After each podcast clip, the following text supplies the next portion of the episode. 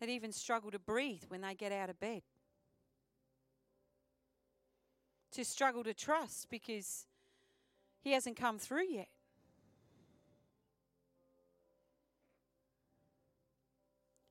He wants to let you know He knows the tears you cry.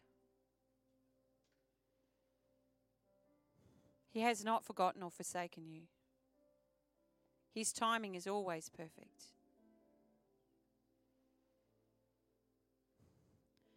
It is through this perseverance and endurance that a testimony will come.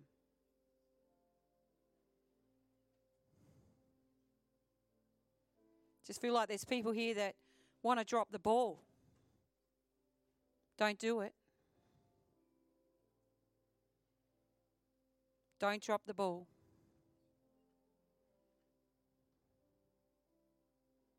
Father, today I just pray as this word comes that, Lord, it just draws us closer to you, Jesus. That it encourages us to live a, a life that is honorable, that is praiseworthy, that is noteworthy. Lord, that it is something, Father, that, that is not it's not hard for us to walk in your footsteps, but it would be something that is enjoyable and we want to do. Right now in this season, as Cameron shared, you know, during during communion, where there seems to be no peace, Lord, you are the peace. You have placed that peace within us. So, Lord, today, rise peace up in this room, I just pray right now. In Jesus' name. That we can be the calm in the storm because Jesus, you were. And your word promises, Lord, that whatever I, you know, whatever we do in your name, Jesus, we will do greater things in your name. So, Father, today I just pray that, Father, this, this word, it just draws us closer to you as before our kids come out. To share with us something they've been working on for a very long time to bless us and to honor you, Lord God. Just bless them as they get ready. Calm any nerves.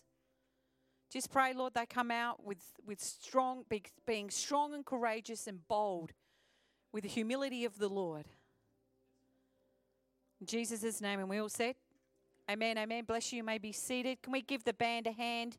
So grab a seat. What a beautiful time. Yet again, it was another time we could just bask in His presence. It's, it's uh, very tangible in this room this morning. I, I would hope that you would agree with me.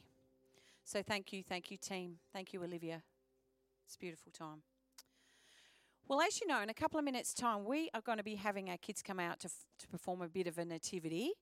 So, um, always enjoy these times because nothing ever goes to plan. You know, you plan things and nothing just ever goes to plan, but they're going to have a great time and we're going to have a great time watching them. Amen? Very encouraging. Lots of applause. Gotcha. Anyway, so, but before they come out, I just wanted to talk to you about the importance of the Nativity. So, the reason why I want to do that is because we've all seen the Nativity, right? Most of the time with the Nativity, we concentrate on it at, at Christmas time, don't we? That's the only time we actually concentrate on Nativity, really, is at Christmas time. But I want to let you know the importance of the Nativity runs right through the year and you say, yes, of course it does. But how often do you think of the Nativity in August? Well, none of us really wants to because we know Christmas is coming. Or even, let's say, March or April, when we're, th- we're thinking about what did Jesus did for us on that cross. The thing is, is that a lot of us don't concentrate on the importance of Nativity the whole way through the year. And that is actually the hope which will get us through. I'll talk a bit, bit more about that in a minute. But Who's been to colonnades? Put your hand up. Have you seen the nativity there? It's actually up the top. I'm actually really impressed with that.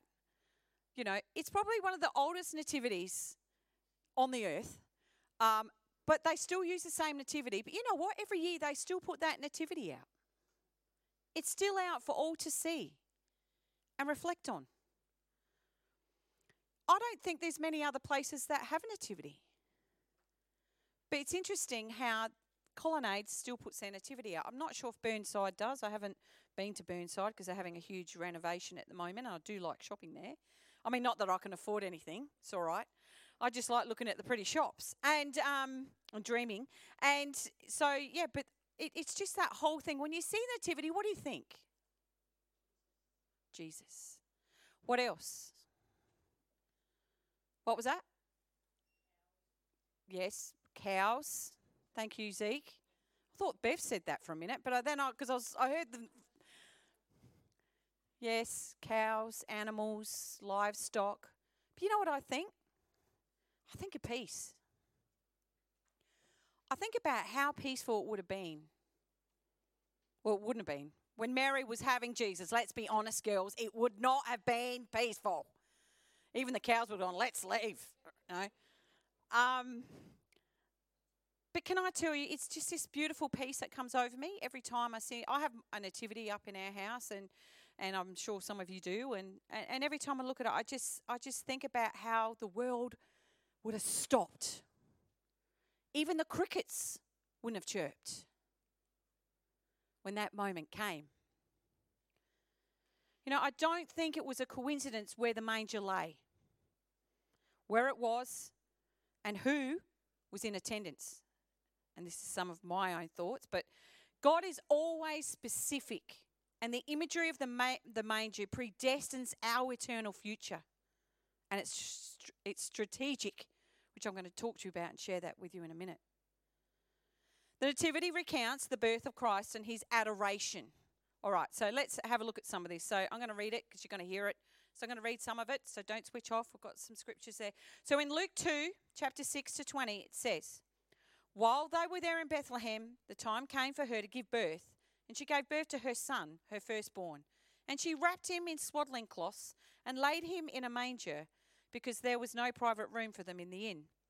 In the same region, there, was, there were shepherds staying out in the fields, keeping watch over their flock by night. And an angel of the Lord suddenly stood before them, and the glory of the Lord flashed and shone around them, and they were terribly frightened. But the angel said to them, Do not be afraid, for behold, I bring you good news of great joy, which will be for all the people. For this day in the city of David, there has been born for you a Saviour who is Christ the Lord, the Messiah.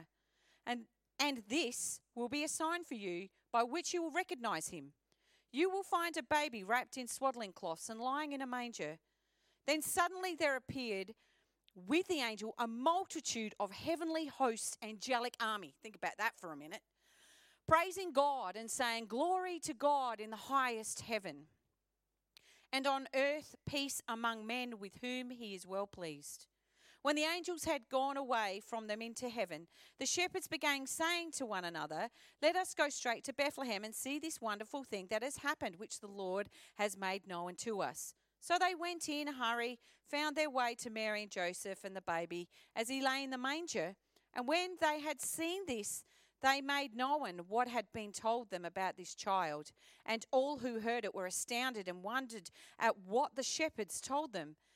But Mary treasured all these things, giving careful thought to them and pondering them in her heart. The shepherds returned, glorifying and praising God for all that they had heard and seen, just as it had been told to them. Okay, so let's set the scene. Right. Okay. Manger, in an inn, out in the sticks, probably because the inn was full, out in a, in a barn, I should say. Then next thing you know, their baby's born, a lot of screaming, everything's happening all at once, commotion. Joseph doesn't know what to do with himself. Isn't that a typical, anyway, what do I do? What do I do? sort of thing. And then next thing you know, the shepherds walk in and you've already got creation in with, with Jesus. Okay? So then, the Magi, or wise men, who were astronomers and educated about the stars, were following the star.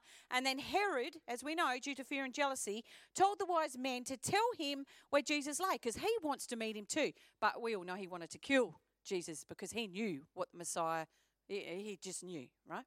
So in Matthew 2 9 to 12, it says, After hearing the king, they went their way, and behold, the star which they had seen in the east went on before them, continually leading the way, until it came and stood above the place where the young child was. When they saw the star, they rejoiced exceedingly with great joy. And after entering the house, they saw the child with Mary, his mother, and they fell down and worshipped him. Then, after opening their treasure chests, they presented to him, fit for a king, gifts of gold, frankincense, and myrrh. And having been warned by God in a dream not to go back to Herod, the Magi left for their own country by another way. Okay, so I think because the inn was full and the, and the stable was the only place available, it shows us. Now, I'm not preaching heresy here, but it's something that God spoke to me, to me, and it, He might have already spoken to you about it. It shows us we can worship Jesus anywhere, even in the most lowly places in the earth, because He is everywhere. So that's the first time we can. He wasn't worshipped in a temple. He wasn't in a tabernacle in the Holy of Holies. All of a sudden, Jesus was in a place where everything was lowly. In that moment, Jesus was showing us that he wasn't going to live in a palace, that he was going to live with a humble heart, in a humble place, with humble parents. That's the first thing. We don't need to, to go to expensive temples or tents of meeting to experience His presence. Holy Spirit lives within you. If you know Jesus as Lord and Savior today, Holy Spirit lives within you. Jesus, the same Spirit that was in Jesus, lives within you right now. So Jesus is with you wherever you are and wherever you go. Doesn't matter where you choose to walk your feet, Jesus is in you and he is with you. You know, the fact that Joseph and Mary, the family, I'll call them at that point, family of three, wise men, shepherds, and creation were present with Jesus, all focusing on him and worshipping him, I believe is a representation of what will happen in heaven that we will all one day be singing, Holy, holy, holy is the Lord God Almighty, together, worshiping. We're doing it now, but can I encourage you? It won't be until that eternal place that we will feel the full power of God's presence. And we will not allow a rock to cry out before us. That's why it tells us if we don't cry out and praise Jesus, the rocks will do it instead. Can I encourage you? Let's not be rocks. Let, well, we're not rocks, but let's not let the rocks or those things that are hard cry out instead of us. Let us be people who worship Him in His fullness and His glory now. Not when we get to just get to heaven and think, well, now we really want to do it. Really want to do it now. Praise Him, worship Him all the focus on the only true king was there at that moment. All the focus. They were all worshiping Jesus. This, this will be what will happen in heaven. But however, in heaven, we will worship not a born king, we will worship a resurrected and ascended king. A king who took back the keys of life and death and said to the devil, Where is your sting, death? Where is your sting? So just think about that for a minute in the manger. The nativity scene shows God as he came into our world, wrapped in flesh, the word tells us. It's just a beautiful analogy. Got rid of all his divine privileges and wrapped, God wrapped, the Father wrapped his Son in flesh and sent him to be with us. But it also makes us reflect on our life that is part of God's own life. It invites us to become His disciples if we want to attain ultimate meaning in life. It encourages to have hope instead of despair, peace instead of anxiety and turmoil, love instead of hate, and joy instead of hopelessness or helplessness. You know, the wise men came to offer their best to Jesus their very best. You know, gold is a symbol of kingship and was given to Jesus to show he would be the king of the Jews. Frankincense is a, sing, is a symbol of deity, a divine being, to show Jesus was the Son of God. Myrrh is a symbol of death, to show Jesus would eventually die for our sins. Do you know that? The star was a sign Jesus had been born. Today we offer our best, or we should offer our best. Offer our best, whether it's with time, in service, with our talent in service, and our riches.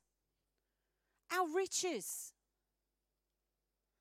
You know, it, it's so prevalent that right throughout the New Testament, Jesus speaks so much about how money is, is not great at all for our own peace within our hearts, within our lives. Yes, we need to function with money. But the truth is, is that Jesus, as we know, said it is easier for a camel to go through the eye of a needle than a rich man to enter the kingdom of God. Our richness does not come from things that can go moldy, that can rust, that can be destroyed, that a robber can steal. Our, there's something within us that no man on earth can steal. Jesus. The manger gets us to take focus off ourselves. They weren't all think the wise man going, "Oh, is my, you know, is my crown straight?" Or I don't know if you wore a crown, but anyway, so you know, the cows and the sheep and the donkeys and the chickens, they didn't care what they looked like. The, the whole focus was on the baby who lay, who is king. That was the focus took the focus off themselves. But the manger does that. The manger takes the focus off ourselves and our concerns and our struggles. And it puts our focus on the one thing that can change all of those things Jesus. Jesus. Who we cast our burdens onto. He tells us to cast our burdens onto Him. Because why? Because His yoke is easy and His burden is light. But how often do we carry them with us? And yet, right there, right there, when we focus in on who He is, you know, we don't see Him physically lying in a manger, in a feeding trough. You know, it wasn't this pres- like like the, the like the, the Egyptians and that when they had their. If you ever seen photos of some of their cribs, they were all gold. Yet this this king, he has more majesty than any king on earth. And he was placed in a feeding trough as a manger.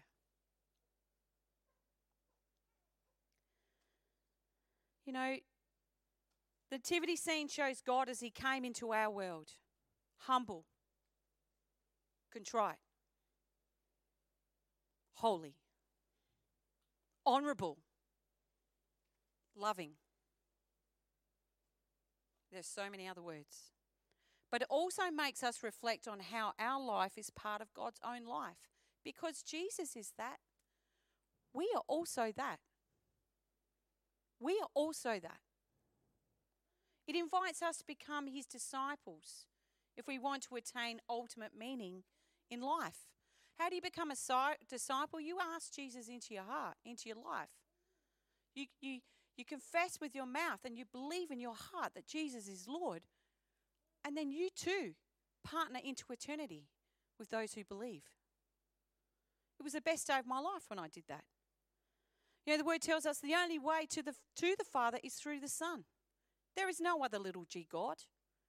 There is nothing else, no other idol we need to worship. We just need to accept Christ into our life. You know, we don't need to be perfect.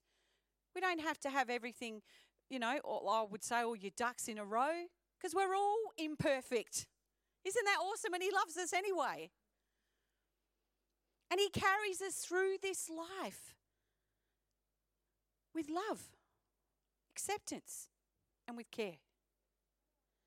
You know, Jesus' birth brought people together to focus on Him. We do the same today every week in this service when we gather together, when we meet specifically in other prayer meetings and all those sorts of things. You know, but every day of our life, before we get out of bed, you know, I mean, ben, Benny Hinn wrote a book, and we all have arguments about Benny Hinn, but he wrote a book, and one of the very first books I ever read, because I'm a reader, was Good Morning, Holy Spirit. And it taught me a lot about having that best friend within my heart to know that Jesus was within me. And so every morning now, I still get up and say, Good morning, Holy Spirit.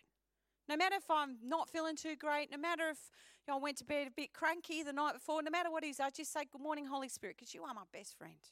You know me better than anyone ever. Holy Spirit. You know, the manger, the feeding trough, was a sign of what Jesus came to do. He came to offer himself as bread for our souls in a feeding trough. Bread for our souls. Yes, that fed animals, but he came to feed everyone with the only true bread that would actually feed us for eternity.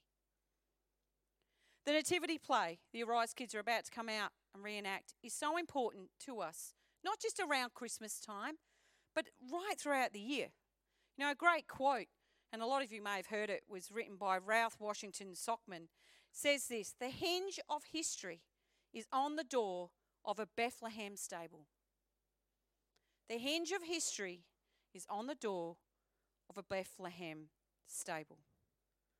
Just going to get um, Austin, if you want to run out, let him know. Not just yet. I just want to read. Has anyone heard that song, Mary? Did you know? It's everywhere at the moment.